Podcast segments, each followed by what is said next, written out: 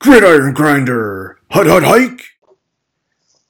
All right, it's Wednesday night, Gridiron Grinder time. I'm Ryan. With me, as always, is my buddy James. Just a couple of dudes hanging out, talking about what's going on in the N F L each week.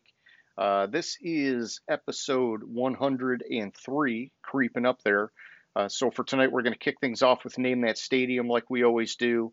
After that, we're going to hit the news from this past week, which is a little bit shortened since we just did our past show on Friday. Uh, and then after that, we're going to spend some time evaluating the infamous Andy Dalton scale. There was an interesting article, article on N F L dot com recently talking about it, and we want to give our two cents. Uh, and then last but not least, we'll close things off with Question of the Week. And so with all that being said, how's it going tonight, James? It's going good. How's it going with you? It's going good, man. It's going good. You know, we, uh, we got our show tonight. Short week, and then we're off next week. It's like, holy cow, you know, we finally have one hit triple digits, and what's going on here? We think we're like celebrities. We can just call things off whenever we want. Uh, you know, it's summertime. We've got to take the kids on vacations. yeah. yeah. Hey, I don't know. Three and two years, I think we're doing pretty good. True.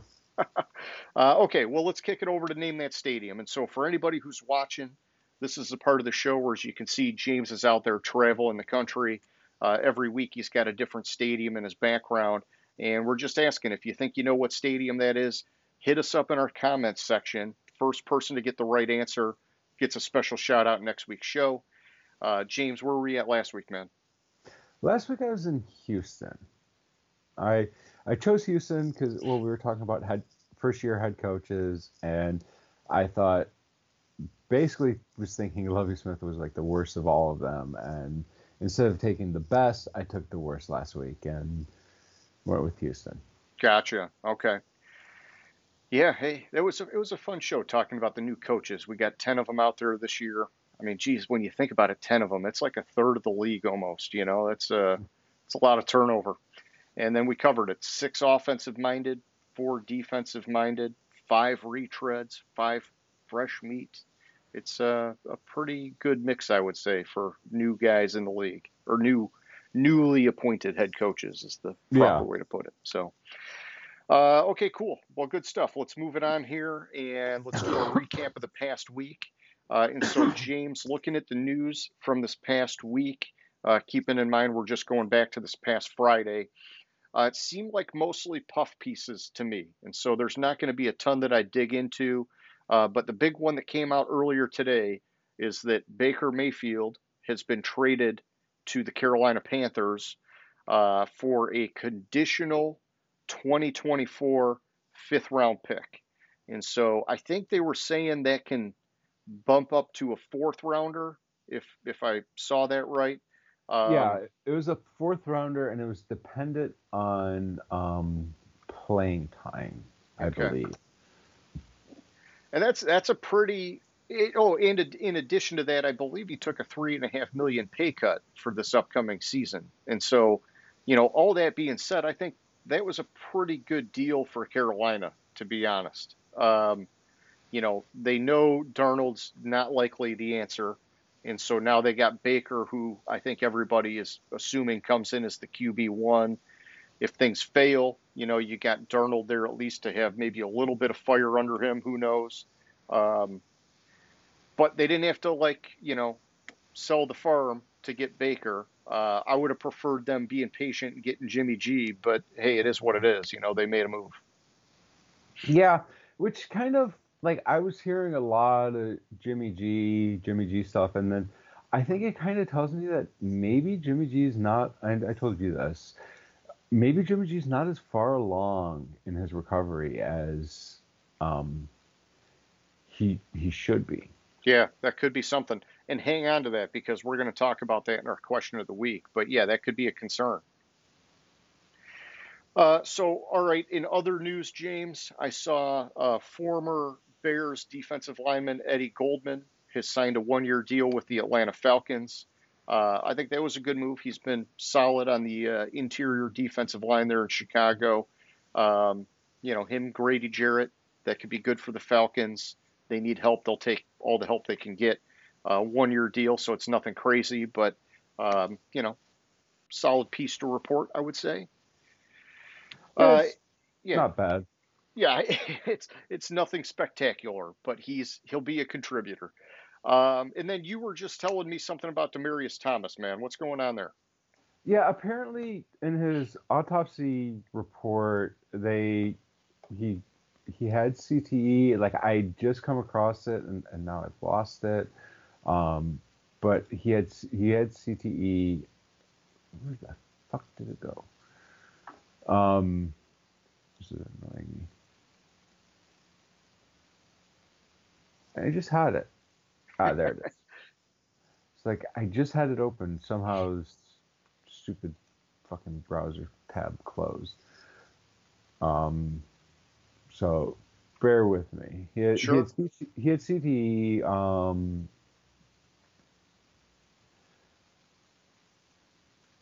and they believe that that's what caused his seizures.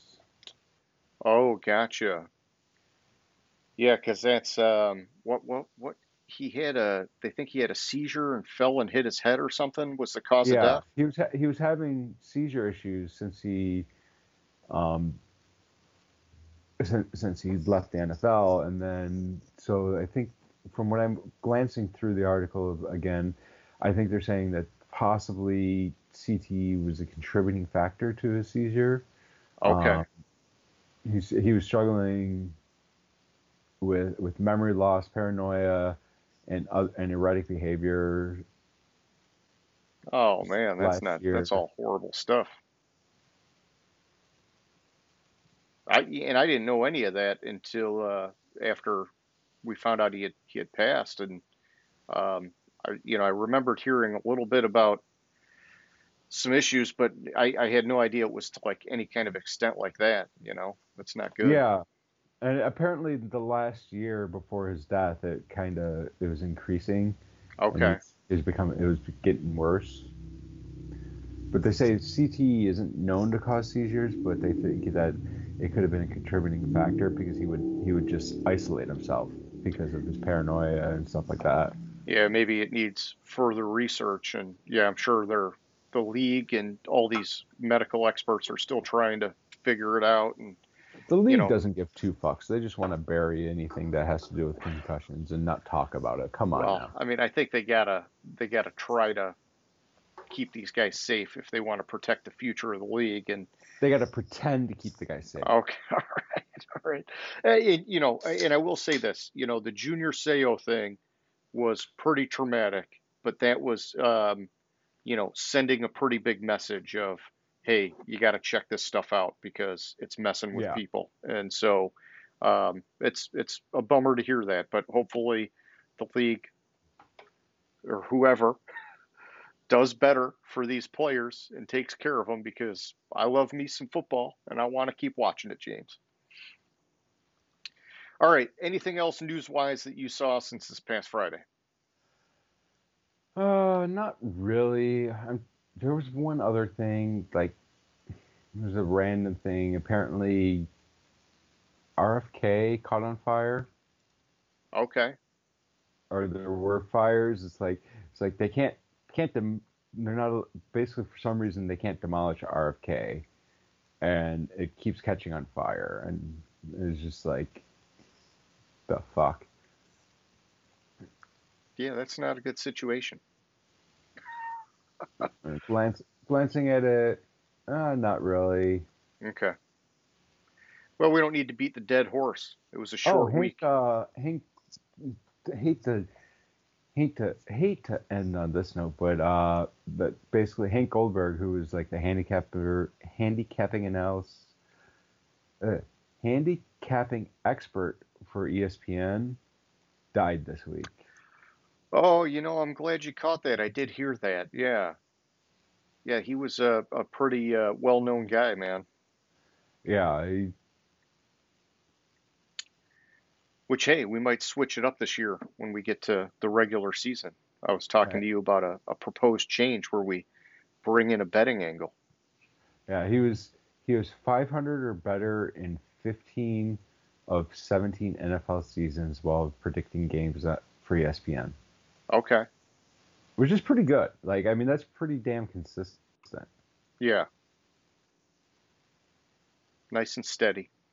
Mm, he was eighty-two, so it's probably, you know, he had chronic kidney disease and old age ailments, so that's what they're saying he basically died from. Gotcha. Oh, yeah, and we don't have to finish it on that note because uh, we were actually talking earlier about the Seahawks making some announcement about the uh, the team is not for sale right now. It's not for sale right now, at, but it will be in the future. Okay. It was it was the Seahawks and the Portland Trailblazers are owned by the same person. Gotcha. Yeah, whatever. You know what? It, you're just rich people that. Issues. Rich people issues. You're gonna sell it for like six billion dollars, and yeah.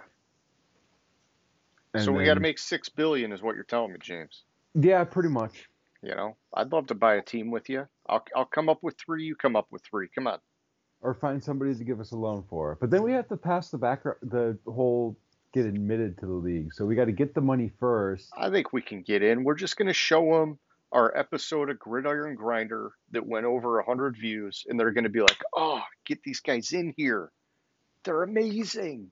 Or or keep these guys the fuck out of here. They, they make us sign something. No more Gridiron Grinder. Yeah, this asshole keeps ripping the league and, and the concussion yeah. policy. What the fuck? Okay, we'll stop doing the show. Give us the team. Easy. All right, we're really stretching it now. So... yeah. Let's move it on here. Let's get to uh, the main part of the show. So tonight, like we were saying, we are going to evaluate the Andy Dalton scale. And this was prompted by an article that came out on June twenty-second uh, on N F L dot com by Dan Hanzus. Uh, the Andy Dalton scale, top candidates to be the prime meridian of Q B ones in the twenty twenty-two N F L season. And so... we both saw this, James. I uh, disagreed with some of Hanzus' assessment and thought it'd be good for us to give our two cents. It's not that I think he's like wildly off, but I just, um, you know, I want to give Dalton a little bit more credit than maybe he got throughout his career. Uh, I, I want to maybe take down Derek Carr just a notch because he was up there pretty high on this guy's list. And, of course, I want to pump up Kirk Cousins because he was uh, – a lot lower on the list than I, I thought was fair. But uh, there's a whole lot of other notes here, and I put together uh, a fairly detailed assessment trying to compare Andy Dalton to uh, all of the quarterbacks in the league during the prime of his career. I came up with actually thirty-two total quarterbacks, and I had to qualify them all that they had to play at least four seasons within that time span to try and give us as accurate of a reflection as possible. Uh, and, James, you know that we got to do it that way because if you went back fifteen years, teams were running the ball a lot more.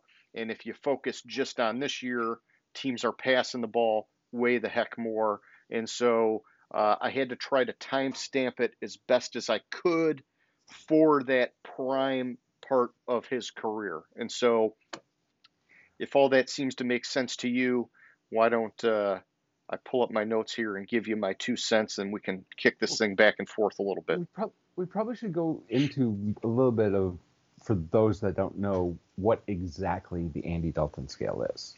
Yeah, kick it off. Let's start there. So, so it was it was created by Chris Wesseling a number of years ago, and he basically said Andy Dalton is the average quarterback in the N F L. If you're better than Andy Dalton or you're higher than Andy Dalton on the scale, then you're a franchise quarterback. If you're lower than Andy Dalton on the scale, your team should be looking for a replacement. Um, and he, he used Andy Dalton because based on his his his like career statistics, you would think he was a good good player, and but he never really amounted to anything.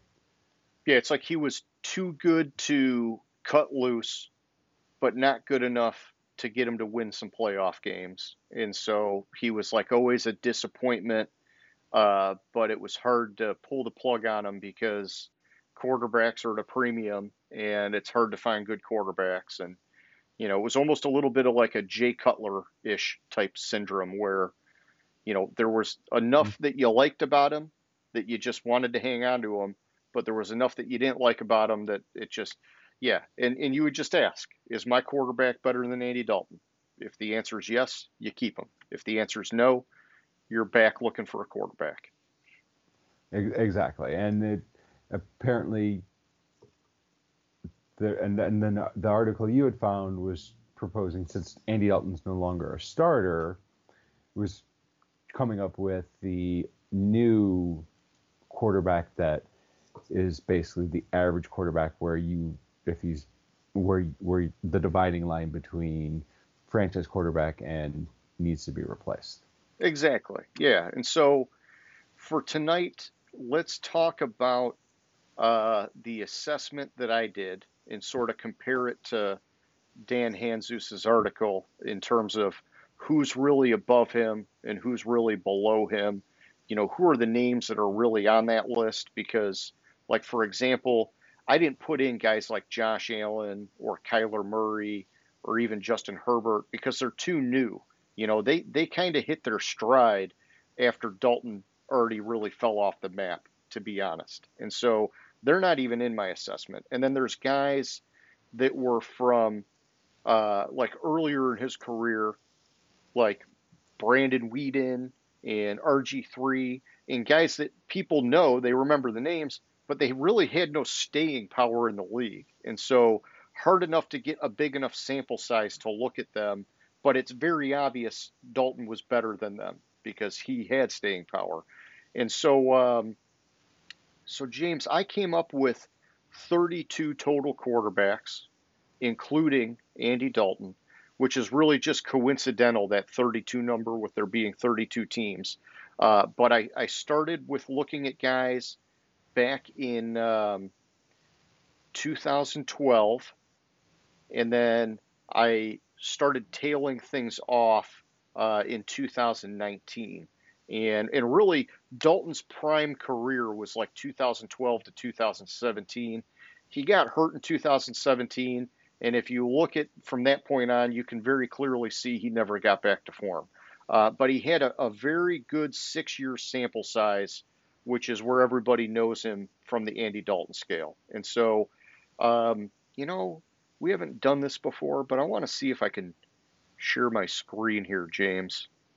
We did do it before, and it, it was all fucked up. It became a three.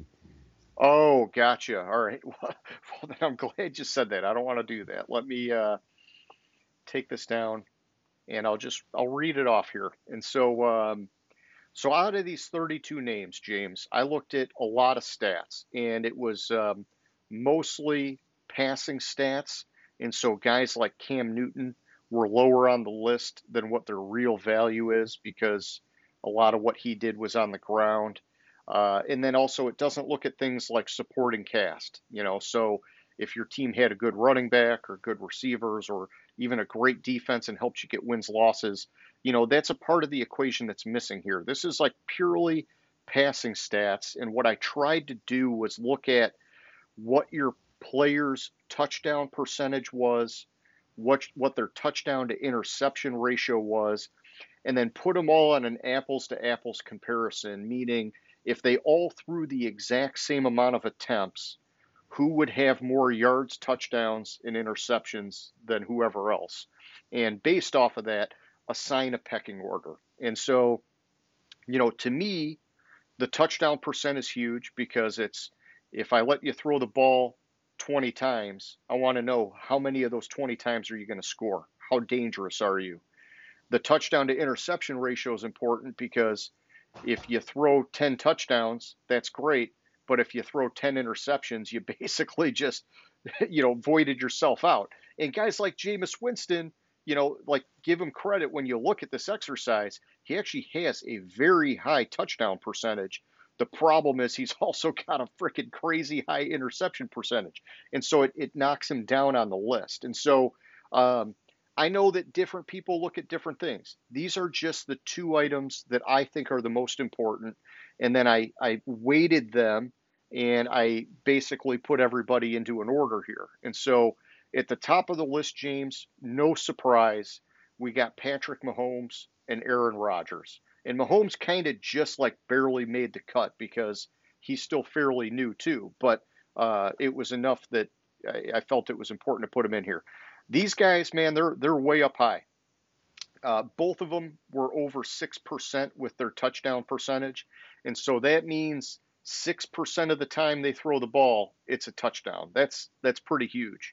Uh, but also for them, extremely low interception percentage. Mahomes at one point five six, Rodgers at one point three. Uh, and then the touchdown to interception ratio, Uh, which I mentioned is a key thing I look at. Rodgers is lighting the world on fire with four point eight seven. So he throws four point eight seven touchdowns for every interception he throws. Mahomes, four point one nine, still pretty damn respectable. Uh, when you look at all the other players across the league, they are in the three and a half or lower category there, which just shows you these two guys, they're in a league of their own, James. Uh, and then if I if I take it down a little bit, I'm not going to read everybody because this will take all night, but Russell Wilson, very solidly at number three, six point one three percent touchdown percentage and a three point four five touchdown to interception ratio. Pretty badass. Uh, Brady was at four, no surprise there. Deshaun Watson at five. I think that that's one. Hanzus left him off his list for whatever reason. Um, you know, and Watson at five was impressive because he does a lot on the ground too. And so that one, it's like, okay, if he can keep that career trajectory, uh, and actually get on the field, uh, he, he's one to watch. Andrew Luck was at six. The interesting one where I want to talk about the Hanzus article is Kirk Cousins came in at seven, James. And it, you know, here's the thing, like all this puts everybody apples to apples. And so Cousins has a really high completion percentage. He has a very respectable yards per attempt. Uh, but the key here is focusing on the touchdown percentage and the touchdown to interception ratio. Cousins is up there, man. He has a five point three seven touchdown percentage and a very low one point eight nine interception percentage, which means he's very safe with the ball. And so um, just pausing for a second, I took all this and I averaged out the amount of attempts that these guys make across the group. And then I showed if everybody had that same average, what would their yards, touchdowns, and interceptions be? For Cousins, it was four thousand five hundred yards, thirty-one touchdowns, eleven interceptions. I mean, that's a solid season for anybody. You know, I think he gets dinged a little bit because they're in more of a run-first team, at least under Zimmer. Uh, but when you let him throw the ball, he is a very, very good quarterback.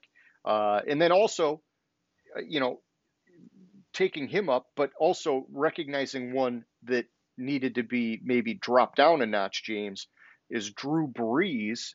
He's very solidly in this Andy Dalton era.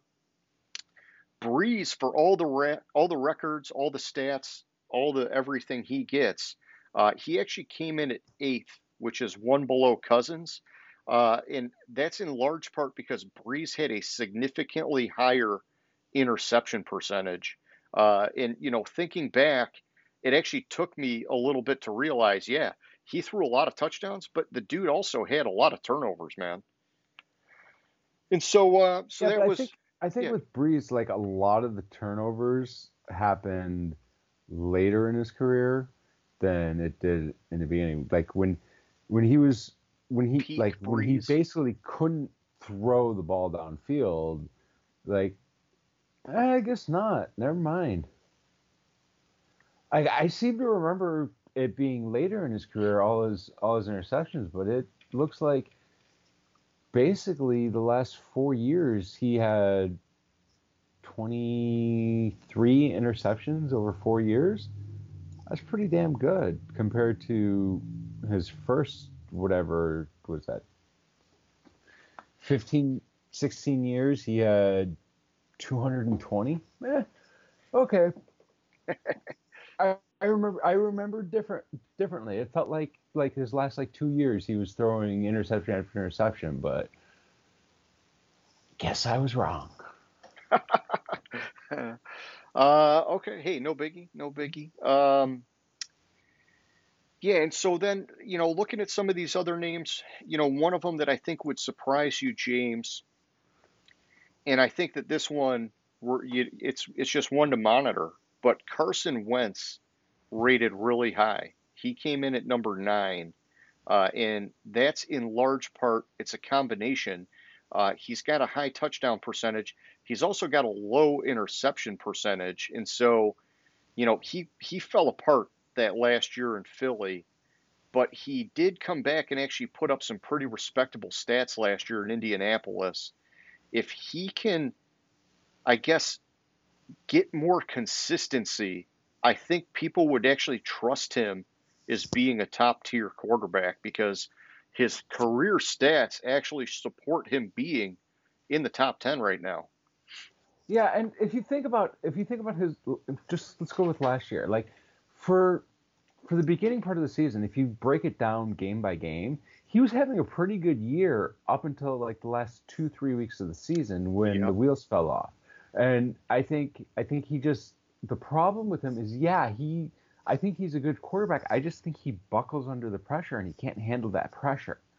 Yeah, that's true. Yeah, so this is looking just purely at like a seventeen-game season of stats if everybody threw the same amount of attempts. The clutch aspect is a very important thing to point out, James. And so there's definitely more to it than just this analysis. Uh, and also worth pointing out is that his yards per attempt is actually significantly lower than all of his peers. And so if you put him into this model, he only throws just over four thousand yards in a seventeen-game span, whereas everybody below him and above him is around forty-four hundred or higher, give or take. Uh, and so that's notable because if you put a little bit more weight on that, it would bring his weight, it would bring his rating down uh, more than likely outside of the top ten. So true. Uh, and then, you know, I did want to touch on one here, which I think is important to point out, which is Matt Stafford. And it's just chilling out on his rating a little bit. Stafford came in at thirteenth overall. And I know he just won the Super Bowl. Everybody's super high on the guy. Uh, but I, and I've been saying it for years, James, his stats are so high because all they ever do is pass the ball. His whole career with the Lions, they never ran the ball, probably because they couldn't, but he he always led the league or was near the top in attempts, him and Breeze for years. And I always felt like that skewed his numbers and people thought he was better than he was. I think Stafford's a very good quarterback, but according to this assessment, he comes at number thirteen overall, which is still not horrible, but Andy Dalton himself is at sixteen. And so I, I just don't want to go too crazy about Stafford when, he, when he's that close in this assessment to Andy Dalton. Yeah, I agree with you. I, you know, I think Stafford's a Hall of Famer. I think it's, it's the stats. You're right. It is a product of, uh, of the systems he played in because the Lions couldn't, couldn't run the ball or didn't even try to run the ball. Yeah. But, but if you look at some of the best, um, seasons and at the wide receiver position, like a couple of those seasons are with Stafford, and that's more of the intangible side, which this doesn't take into effect. And when you talked about the Lions couldn't run the ball, I heard uh, something funny on the radio earlier today where they were talking about how Rick Pitino has to go into every fan base and give them a pep talk and say, like going to the Giants fan base and say, L T's not walking through that door, because every fan base lives in the past. Yeah. Yeah, no, that's, it's good to point out. Um, and, and it's also good to do these exercises because you're kind of, you're trying to quantify some of the things that people have qualified just based off of their eye, not necessarily like some tangible stuff to support it, if that makes sense. Mm-hmm. Um, and then, you know, interesting here in this assessment, Hans-Zeus calls for Matt Ryan uh, potentially being the twenty twenty-two Prime Meridian. Uh, if we looked at Matt Ryan's stats, he actually comes in at fifteen, which is one spot ahead of Andy Dalton. And so that's a very logical Prime Meridian candidate for this year. Uh, but my concern with it is that this is looking at the Dalton era. James, you and I, I think if we looked at the current era with all the guys that I kept out of this, Tua, Herbert, you know, Kyler Murray, all those guys, Matt Ryan might be too far down the list to really consider as the Prime Meridian. And so, uh, but we'll get to that later. Uh, the one thing I did want to say, though, is in this top sixteen, I do not see Derek Carr. And Hans-Zeus, like, very clearly calls out Derek Carr as like a no-brainer better than Dalton. He may be now that he has Devontae Adams. But if you look at his stats to date, he actually comes in at number eighteen on the list, which is two below Dalton. Uh, not horrible, but it's, uh, you know, the one thing I want to point out with him is if you compared this apples to apples between Dalton and Carr, Dalton would have forty-two hundred yards passing. Carr would have forty-two hundred yards passing. Dalton would have almost twenty-nine touchdowns. Carr, twenty-six. Dalton, fifteen and a half picks. Carr, eleven. And so Carr, a little more efficient. Uh, you know, it it's kind of like pick your poison. They're pretty close, but I wouldn't say he's definitively above Andy Dalton. You know, maybe if you weight these things a little bit differently, yeah, you can flip the scales and get him above Dalton. I just don't think it's a no-brainer, James. Yeah, and I think I think there's a lot of lot of flaws with the people he eliminated. I don't know how he fucking came up with some of these people. Like like for instance, um, people that are clearly below below uh, Andy Dalton, like Jared Goff. Jared Goff's barely below Andy Dalton on on there. Yeah, he is, but he's barely below. Yep. Or or um, Baker Mayfield. Baker Mayfield, eh, he's a little bit below, but but if you actually actually at one point last year, Baker Mayfield was basically on par with Andy Dalton. Oh yeah, oh yeah. I, like I, I, I told you, was telling you earlier, through eighteen eighteen attempts, comparing that to the N F L per eighteen eighteen attempts, everything was like right on par with the rest of the N F L average.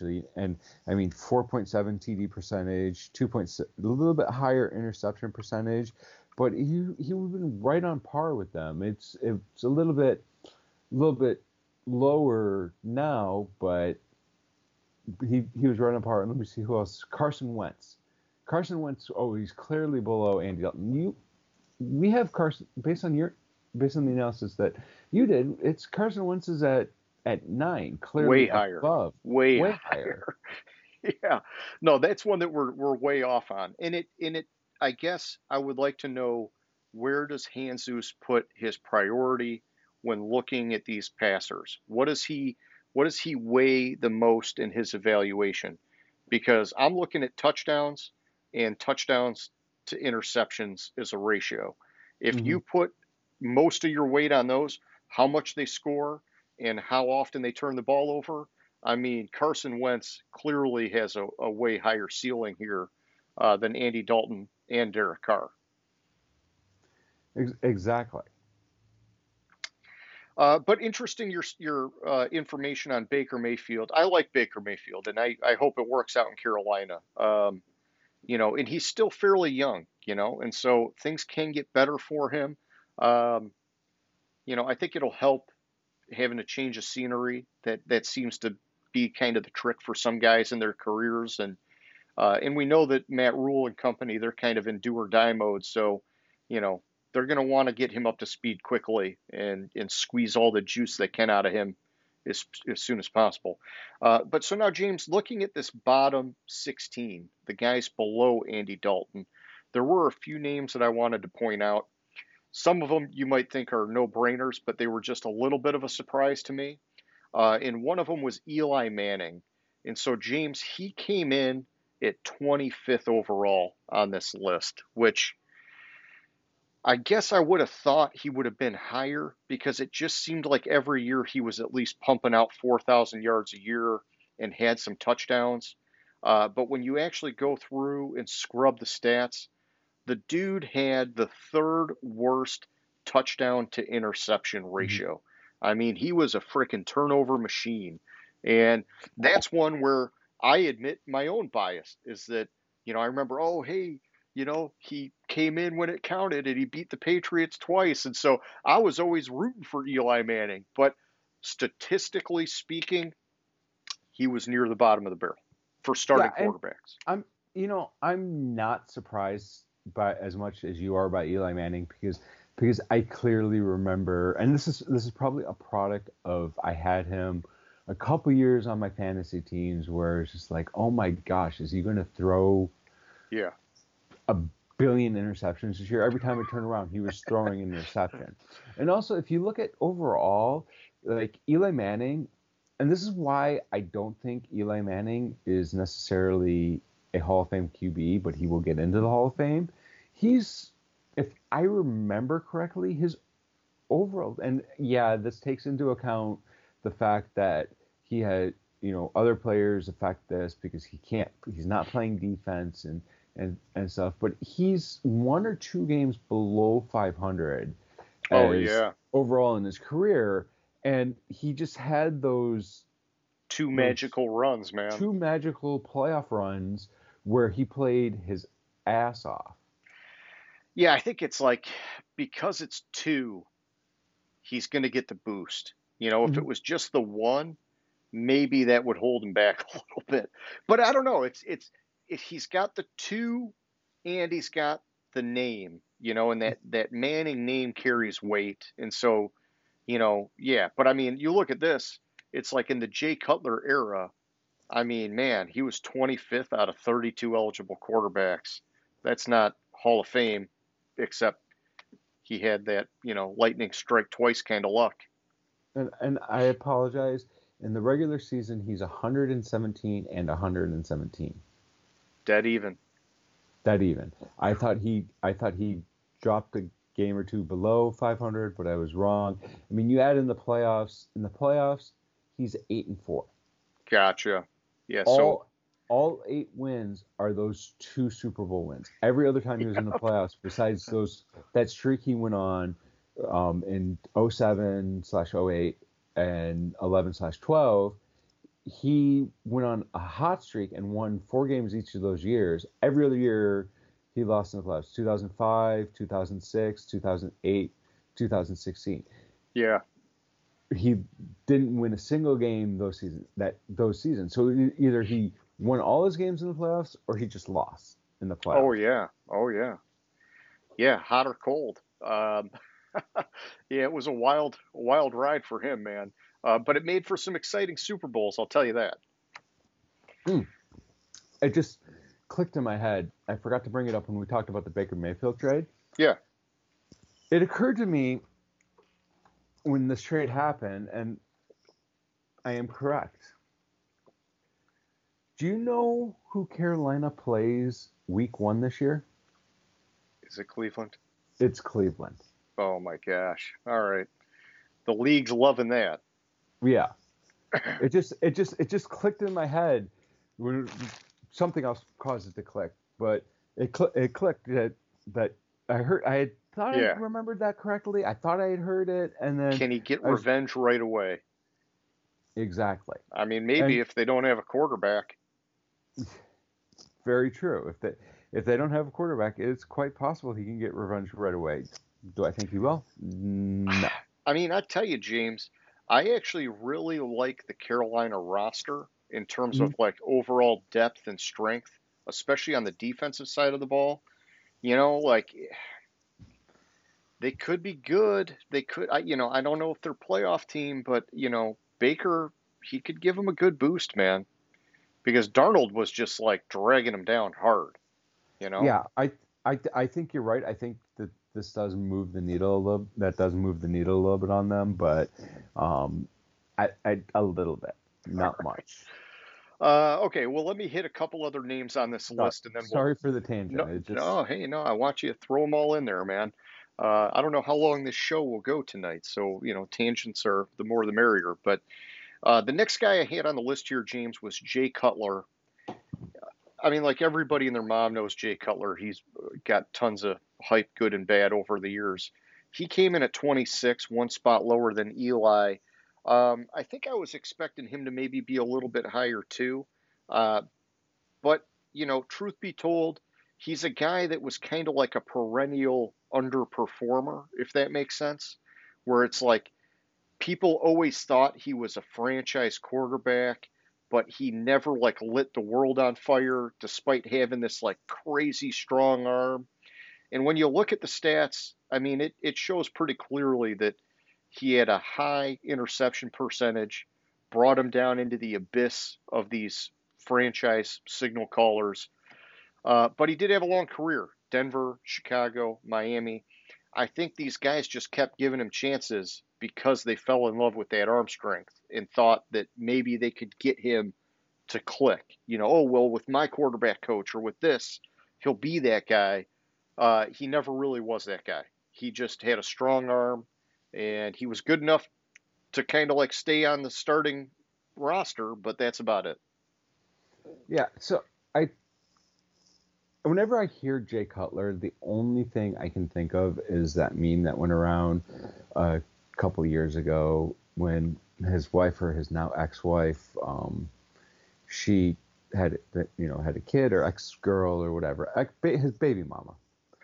She had a kid, and it, you know, the chick with the reality show. Oh, yeah, yeah. She had a clogged um, uh, milk tube in her breast. And so one of her friends on the reality show asked her how she got it out, and she replied, Jay sucked harder than he sucked in his life. And the meme was, did you see him play football? Oh.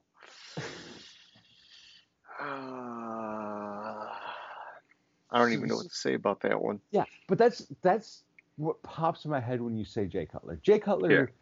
Jay Cutler had, was all hype. Yeah.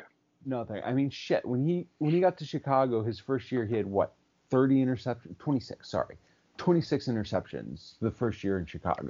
Yeah. And it didn't get better. Yeah, he was a turnover machine, man. Yeah. Yeah. He had he averaged uh, what's what's this average? And this is a, counting what he played. Five games, two years. Didn't even play full seasons, and he had thirteen interceptions per season. And he didn't even play all the games. He averaged, yeah, let's see, games per year. He averaged a little bit shy of thirteen games per year. So he had an interception per game, basically. Oh, that's not good. That's not good.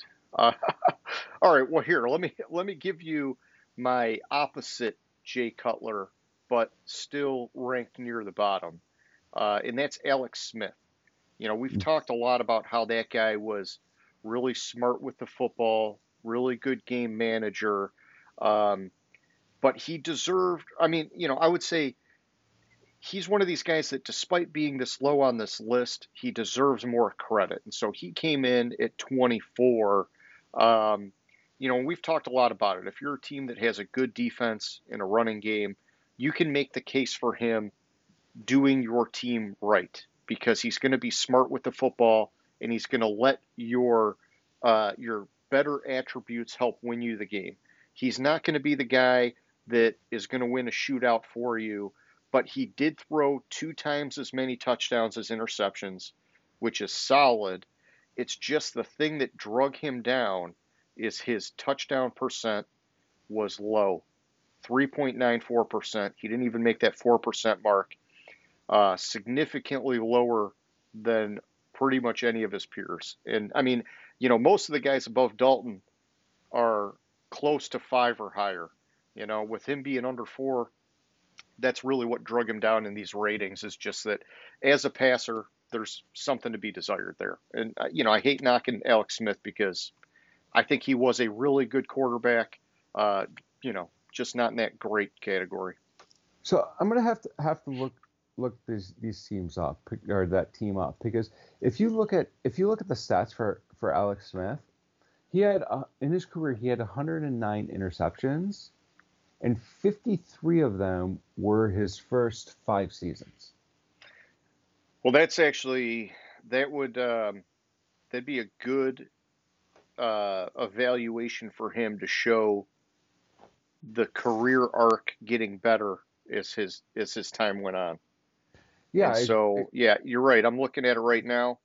He had fifty-three interceptions in his first five of his first six years, because I took out his rookie season. And then, wow, he was like ultra efficient after that. Five, five, seven, six, seven, eight, five, five, eight. Yeah, but, you know, it's also sometimes the touchdowns aren't there. So, like, the year he had eight, he only had fifteen touchdowns, you know. And, and, but but still, it's good. I like that you did that. You gave him the assist to show he very clearly got better in the back half of his career. Yeah, and I'm trying to recall those those those 49ers teams were... They made, uh, they made the playoffs. Uh, he went to the N F C Championship the one year.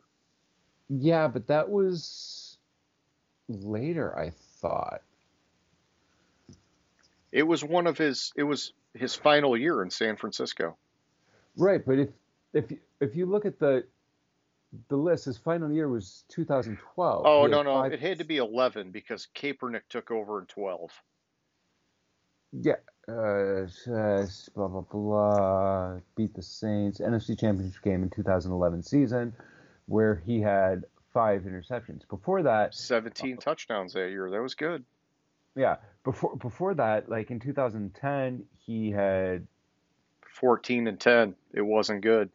Yeah, I'm trying, but I'm looking at looking for who the coach was that year. Oh, was that uh, the Mike Nolan era? Is that what you're thinking? Or, uh, no, or Nolan, the linebacker? What was no, his name? It was, Singletary was nine, and I don't remember if Singletary. How long Singletary was coach there. So Singletary was head coach for the 49ers two thousand nine and two thousand ten. Okay. And then before that was the Mike Nolan. Mike Nolan era. So that's that could account for for how why he had so many interceptions his first five or six years. Yeah. It it hey, I mean, I, I'm I like that he turned it around, and I liked him a lot in the back half of his career. He was one of those guys, you were always rooting for him, underdog kind of guy. You know, he wasn't going to, you know, lights out three hundred fifty yards, a bunch of touchdowns. But, man, he just was, like, super efficient. And, you know, one of the things that isn't pointed out here is that he actually did get some stuff done on the ground. He did run when he needed to, and that gave him a boost where his arm didn't always. So... Uh, all right, so James, the last one, this one you might have a couple things to say about, but I wanted to talk about Joe Flacco. And so Flacco is thirty-one out of thirty-two on this list. And um, I know that you've not always been a big fan of Joe Flacco. I, I liked him, um, but I tell you, wow, the stats, they're ugly. Mm-hmm. And so... Um, I would have I would have at least thought he would have been higher than guys like Bradford, Bortles, and Fitzpatrick, but no. Uh, and I would have at least thought his yards per attempt would have been higher, but no. For a guy who was known as having like just a freaking cannon of an arm, he threw six point seven four yards per attempt, which is like very, very clearly in the bottom rung of these quarterbacks. And so I don't know what the heck that was all about, but holy cow. Um, and then, you know, he just, just didn't get it done, man. I mean, if you projected him out, we're showing thirty-nine hundred yards, twenty-two touchdowns to thirteen and a half interceptions. Uh, you know, that's not great, man. But, yeah, just throwing that out there, James. Yeah, and that's a little skewed from his um, last year with the Jets. Because, I mean, he played in two games and threw three touchdowns, no interceptions. Um, Joe Flacco, what to say about Joe Flacco?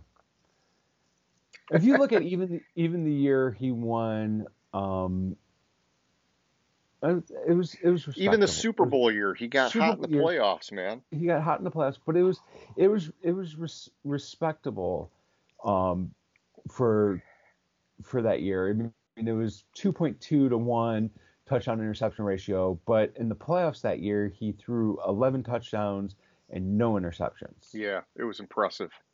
And I think he was more of a product of the system because, I mean, it was the defense, and all you needed at quarterback was was just a game manager.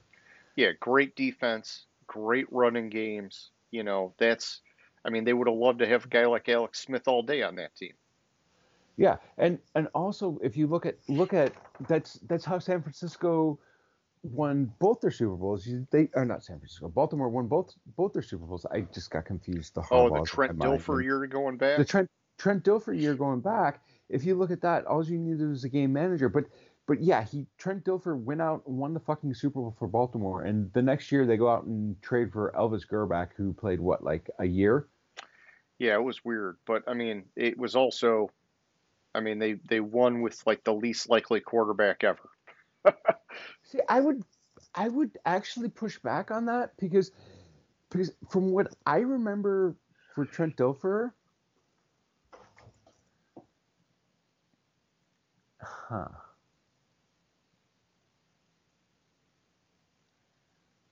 Different era. Well, that, for sure, different era. Yeah. No, no, like I just I don't remember.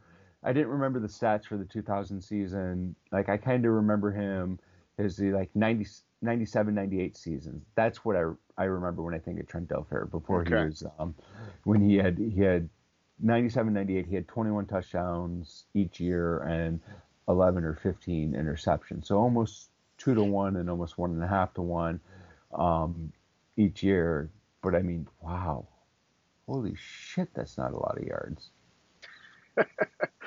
No, they it, that was all run first era, man. You know, like yeah. there were there were only a handful of teams that were airing it out back then. Yeah, but all all Dilfer did, Dilfer was one hundred thirty and one hundred thirty. I'm sorry, that's not his record. That's his. Why do they not have his record on here? Huh? Mm, I don't know. Anyways. But yeah, it's so let me, I guess, sum it up on my uh, Dalton era assessment. And so I came in, James, with him at sixteen out of thirty-two eligible quarterbacks, which I think solidly supports that he was the prime meridian quarterback of his era. But I, I do want to say that he is way better than that kind of terminology gives him credit for. Because that's thirty-two what were considered, quote-unquote, franchise quarterbacks. That's not a snapshot of one season looking at thirty-two quarterbacks, because if you looked season by season, there's all sorts of guys like frickin' Teddy Bridgewater, uh, frickin' Brock Osweiler, uh, Matt Castle, Christian Ponder, all sorts of guys that just like churned at the bottom of that quarterback, uh, you know, group. And this is thirty-two guys that had staying power. For him to be at sixteen, I think that speaks volumes that he was actually a pretty darn good quarterback, man. Yeah, you know, I always, I always liked Andy Dalton. Like the later years, not so much. Yeah, um, he but... did fall off the map, man. Yeah, he kind of kind of fell off the map. I I think, you know, when when he kind of took the backup role and then fucking Chicago tweeted out Q B one with a picture for him of him, just like yeah. Washington did with uh, Carson Wentz recently. So, but yeah, pretty solidly, his numbers are. That's pretty damn good to end up right in the middle, even if you were to move him to this era, and he still ends up right in the middle. Yeah, no, I, I think I think pretty good.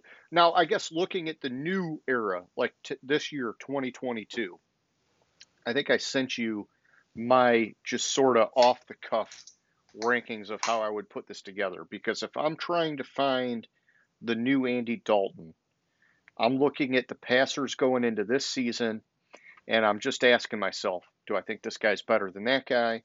What kind of stats do I have to support it? There's still a lot of guys that are young in their careers that are hard to assess. Jalen Hurts is one of those guys. Uh, Tua Tagovailoa, however you say his name, he's one of those guys. Uh, Tagovailoa. Thank you. And then you have guys that maybe there's enough there. Uh, Kyler Murray, Lamar Jackson, you know, even Justin Herbert, pretty young, Joe Burrow. Uh, Josh Allen, you could probably say there's enough there for him now. But these are guys that that have gotten better. You you gotta, like, when you're looking at these, you almost always gotta take out the rookie year, because for almost all of these guys, the rookie year is horrible. And when you take that out, there's really not a whole lot of sample size for them, and so it's hard to grade them. But I did my best to kind of put together my rankings here in trying to figure out who I would consider to be the new Andy Dalton.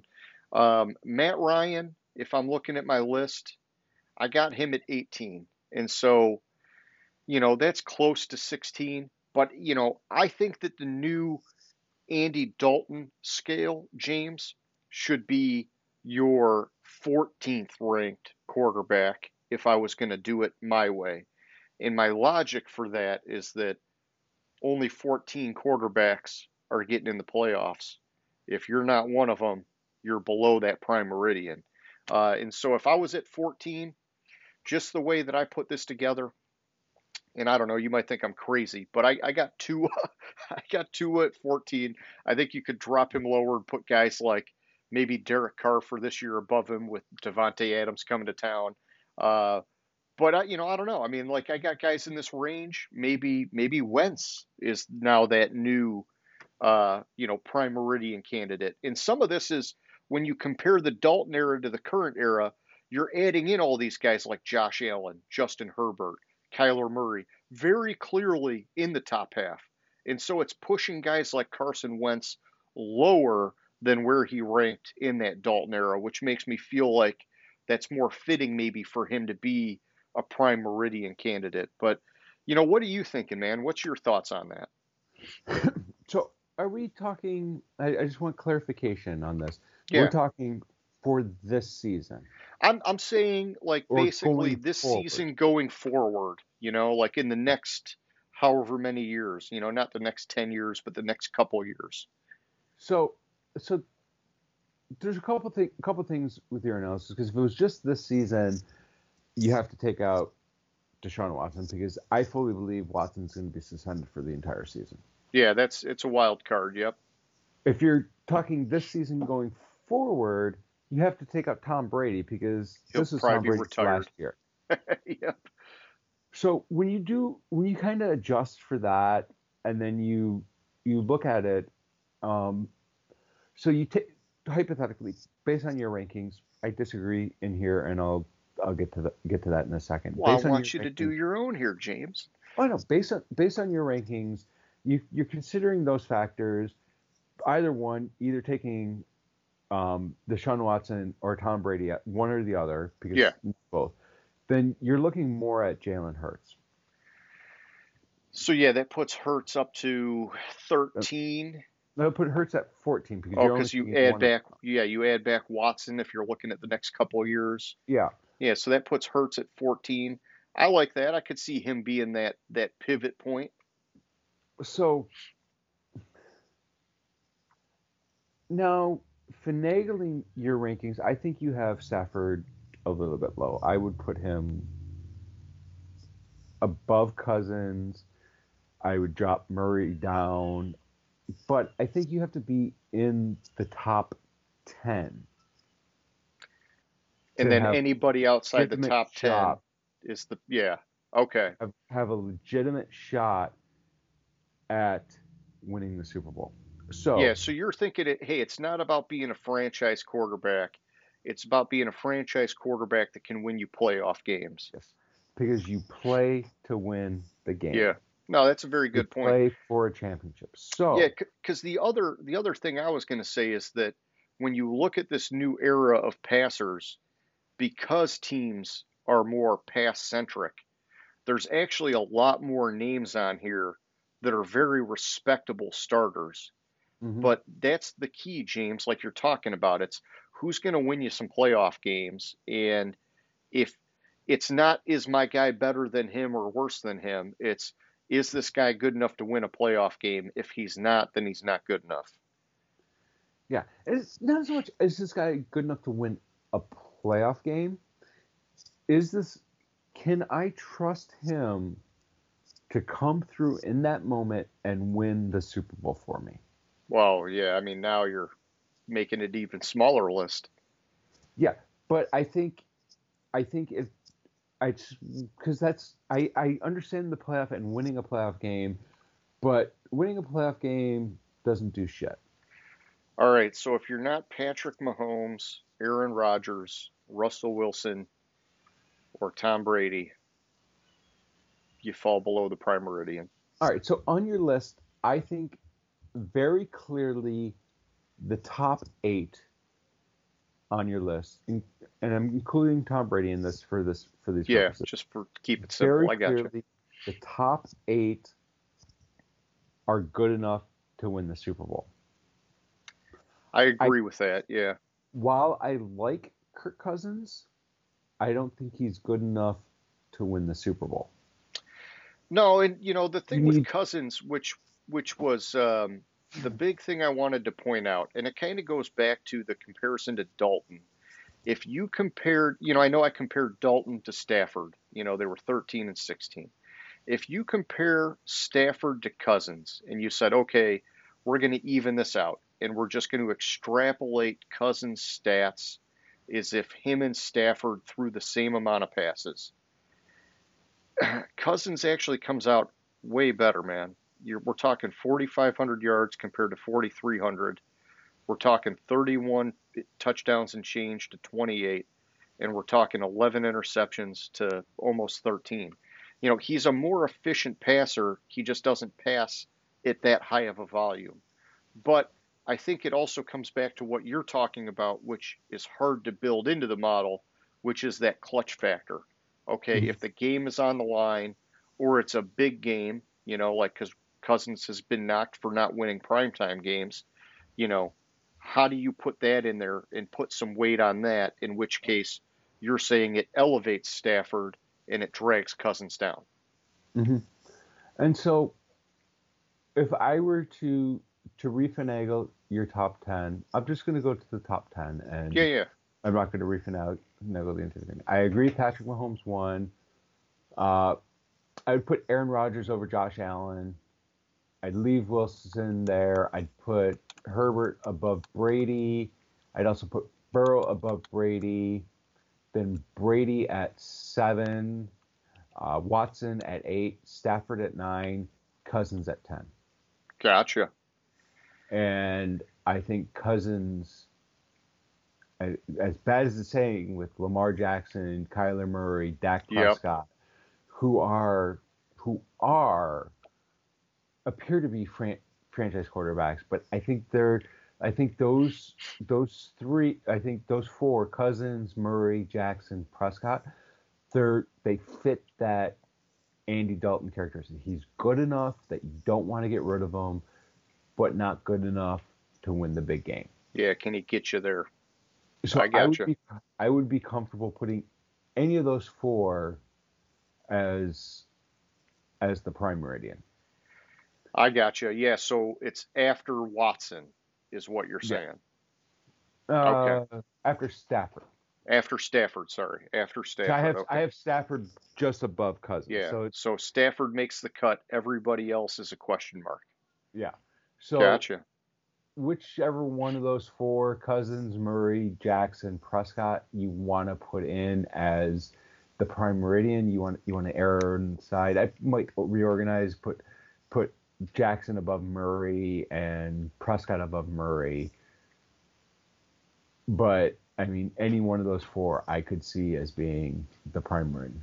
Gotcha. I like that input. Um, all right, so I guess looking at the list for now, any other takeaways that you want to hit on, or is it, I mean, this is all just, you know, we're we're kind of off the cuff here making guesses on rankings. Well, no, we didn't want to go past the top ten. Let's um, yeah, let's switch this over, James, and let's do our question of the week. Uh, I did I did enjoy the Andy Dalton scale, but so I want to go back to the Baker Mayfield news with him going to Carolina. What does that mean now for Jimmy G? Because I tell you what, James, he is running out of places to land. And I just skimmed the list real quick, and I, I'll just give you, I'll just give you the list of teams and like the wild ass reasons why maybe.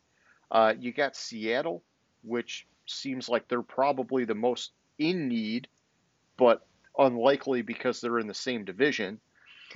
There's Atlanta, which you could say, okay, Jimmy G should be solidly better than Mariota, but would they give up on him before it even starts, uh, especially with a rookie passer behind him? Cleveland maybe is an intriguing spot because if they've got Watson on such a low cap number for this year, like you pointed out, maybe they take Jimmy G to keep him afloat so that they know they can get into the playoffs, uh, but it'd be a one-year deal. Houston, you could make the argument Jimmy G is better than Davis Mills, but they're pumping out a lot of talk about Lovie Smith likes Davis Mills and wants to give him a chance. Then there's the Giants, which, I mean, let's just be real. Daniel Jones isn't the answer. Would they make a move for Jimmy G? I don't know if that's possible because Daniel Jones is in that fifth-year option. They owe him a lot of money. Uh, if you keep going, you got maybe Miami because of the connection with Mike McDaniel, but that would mean they're giving up on Tua and saying he's a bust, which I, I think that's premature. Uh, and then the last team that I could even I could even possibly fathom, which I still don't even think is a feasible option, is uh, Tampa Bay, because maybe this is Brady's last year and you want to get your next guy now while he's available. But I don't see that happening. No way in heck, man. Uh, Brady and Garoppolo on the same squad again. That just I don't know. I but I'm just I I'm at awe. I don't know where I could even place Jimmy Garoppolo now. I mean, what do you think, man? So, this is right in my wheelhouse because I've thought about this, and I've thought about this. And situation and facts are a little different because when Brady retired, I started pounding pounding the drum that Jimmy G was going to end up in Tampa Bay. Pounding the drum, Jimmy G is going to end up in Tampa Bay. Just keep pounding that drum. Guess where he's going to end up? You think Tampa, Tampa Bay. Bay. For, for just, a, a trade, or he rides it out with the 49ers and he goes there in free agency? Oh, no, no, no, no, no. There's no way in hell he's going to be on the roster week one for the 49ers. No way in hell. If he's on the roster week one for the 49ers, Trey Lance is a bust. Oh, man. He's a bust, he's not ready, and Jimmy G will be starting week one. You need to you need to snip that shit off. At, you, you need to cut it off at the balls because that entire locker room will run through a fucking wall for Jimmy G. I mean, then what do you think? Uh, what was it? Uh, Brian Daboll went to the Giants, get Jimmy G, just get rid of Daniel Jones, and get your quarterback and start making it work. See, I would say that, and, and, and, and you could say that, but I've been seeing a lot of stuff of how Daboll likes Daniel Jones. Oh, man. But is he? Does he really, or is he just saying it? I don't know. Okay. I don't I, know. I mean, where I'm else also, could you go? I'm also curious if the Giants don't want to win this year. Because they and want to draft a quarterback. Draft a quarterback. Because there's a couple good candidates coming out in yeah. the next draft. I mean, that's a good strategy. And they're, you know, a young a young enough head coach in terms of his tenure that you're going to let him suck this year without penalty, really. And you could if you draft a quarterback, you can kind of let him suck again next year without penalty. It's then his third year that they got to start performing. Uh, I could see that being a good strategy. I just, yeah. I, you know, I guess to me it's like, if you want to just start getting it going, just go after Jimmy G now. I don't know where else he could land, man. Did you, did you not listen to me? Tampa Bay. But before the season, I don't know, dude. You think Brady's going to let him be on that roster? Well, maybe because yeah. he'll be the backup. he'll be He's the like, clear... yeah, you can come and back me up. yeah, he'll be the clear backup. There won't be um, any question about who the starter is. I was looking for the list of, there we go, Giants head coaches, because it's, I think that Daboll's going to get a few years. Okay. Because the last. Well, I mean, I was just telling you, he's going to get at least three if they tank, draft a quarterback. You know, he's going to get three right there in that system. McAdoo, Shermer, and Judge only got two years each. Yeah, and but they I were remember, they were all just freaking horrible. Right. So I think the Maros are going to give them, give Daboll a little bit longer of a leash as long as they see improvement. Yeah. And, like, I mean, Joe Judge was ten and twenty-three. Shermer was nine and twenty-three. And McAdoo was the best out of all of them at thirteen and fifteen. Oh, man. They all sucked. they yeah. all sucked. Uh, especially McAdoo, man. I really didn't like him. I just didn't like watching him talk. It, it, he just oh. rubbed me the wrong way.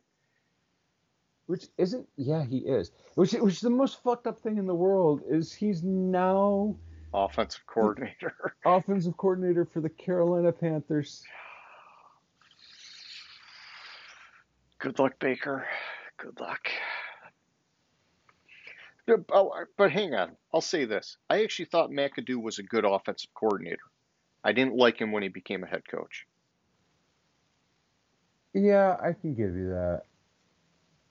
I'm not saying great offensive coordinator, just good. I mean, they did go from twenty-eighth to thirteenth his first year, and then took and went to sixth in scoring um, his second year,